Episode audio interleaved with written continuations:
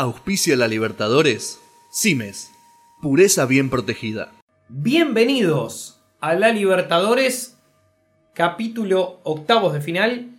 San Lorenzo Cerro Porteño. Equipo argentino, equipo paraguayo, cruce de ciclones.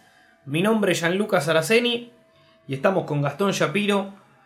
Dos equipos sin mucha historia grande de Copa, eh, pero creo que va a ser uno de esos partidos bien de Libertadores, de eso que nos gusta a nosotros, peleados.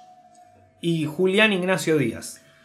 Cerro Porteño, eh, equipo que tuvo muchas más participaciones que San Lorenzo en esta copa, pero que se enfrentaron pocas veces entre, entre ellos dos. Así que tenemos un historial corto en este caso. Decíamos, cruce de ciclones, el de Boedo en Argentina, el de Barrio Obrero en Paraguay, los dirigidos, con una particularidad, ambos equipos. En el lado de San Lorenzo, con técnico nuevo, ahora Juan Antonio Pizzi, uno con pasado ya en el club y campeón eh, a nivel local, suplantando a Jorge Almirón, quien fue el técnico hasta ahora.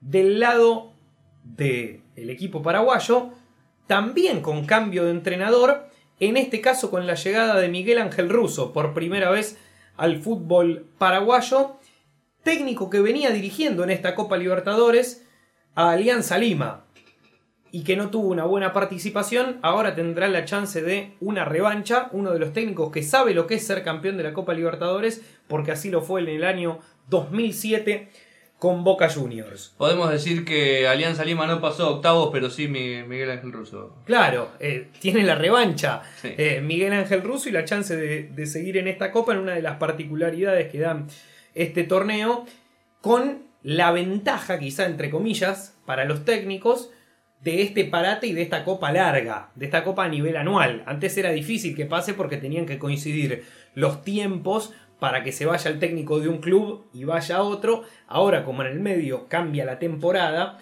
o cambia la mitad del año, porque muchos toman la temporada según la Copa Libertadores también, eh, es más común que pasen eh, este tipo de cosas, que haya cargos libres y que haya técnicos que cambien sus, sus fichas. Arrancaba diciendo que eh, los dos equipos no tienen grandes historias dentro de la Copa Libertadores. San Lorenzo con 15 participaciones y su recordado campeonato en el 2014, pero nunca más llegó ni siquiera a la final. Y Cerro Porteño tiene 37 participaciones, es el paraguayo con más eh, partidos en la Copa Libertadores. Nunca llegó ni siquiera a participar en la final de la Copa. Así que eh, creo que, eh, como bien decía al principio, va a ser un partido peleado por cómo, cómo son cada uno de estos planteles, cada uno de estos equipos. Pero hay que ver cómo les, les juega el tema de la presión eh, en cuanto a los partidos internacionales. Una particularidad, eh, es mucha quizá la diferencia en Paraguay entre los equipos grandes, Olimpia y Cerro Porteño, en menor escala eh, Libertad, con el resto, por eso uno logra ver esta diferencia a la hora de la cantidad de copas jugadas con el resto de los equipos, pero lo que ocurre en Paraguay, por ejemplo, es que Olimpia tiene tres Copas Libertadores, que es un muy buen número, pero es el único equipo de su país en ganarla. O sea, es abismal la diferencia con respecto al resto. Cerro Porteño, lógicamente, intentará eh, seguir avanzando de ronda y lograr el tan ansiado título. Vamos al historial. Eh, corto historial, como dije antes, cuatro partidos entre ellos. Uno lo ganó Cerro Porteño, uno lo empataron y dos lo ganó San Lorenzo. Ocho goles a favor para Cerro Porteño, nueve goles a favor para San Lorenzo. Es un historial que, aún siendo corto, es muy parejo. Porque hay otros historiales que quizás también son cortos, pero que los cuatro partidos se los lleva un solo equipo. Entonces, en este caso no. Este es un partido muy parejo y hay que ver... eh, los dos equipos tienen técnico nuevo. Hay que ver cómo se arman los dos equipos, hay que ver cuál de los dos es el primero en enganchar la idea del técnico, que es la, la- la- gran dificultad que se tiene. Así que yo lo veo muy parejo este encuentro.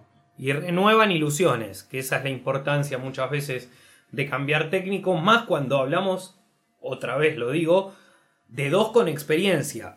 En el caso de Pizzi, que ya dirigió a San Lorenzo y que sabe lo que es campeón, en el caso de Miguel Ángel Russo, que ya sabe dirigir a grandes equipos del continente y que ya fue campeón de este mismo torneo.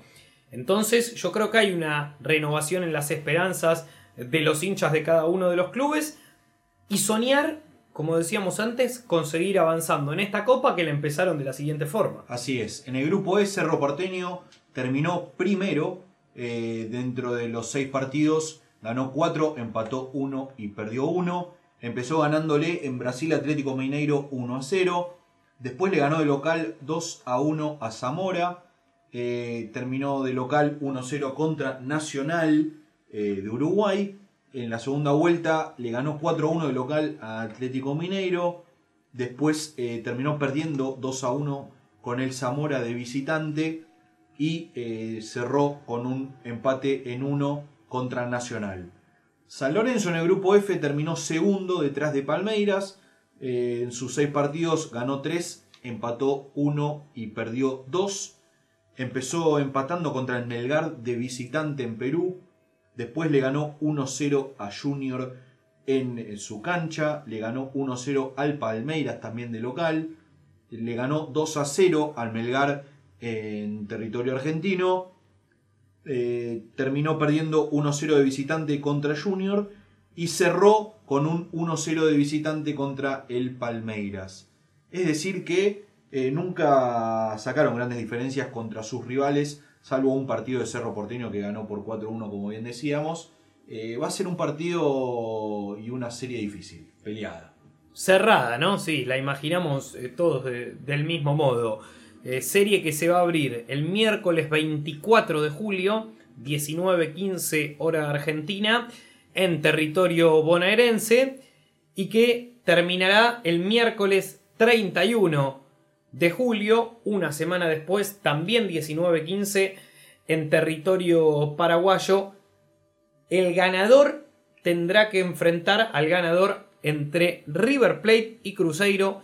Tendrá también una parada difícil en el gran camino hacia la final en Santiago de Chile para un nuevo título del torneo más importante de América. Recordá que nos podés seguir en Instagram como arroba la Libertadores Pod, POD, donde estaremos como siempre con todas las actualizaciones y el minuto a minuto de este lindo torneo en el que nos encanta ser desde aquí parte. Mi nombre es Gianluca Saraceni, junto con Gastón Shapiro y Julián Díaz les decimos hasta la próxima.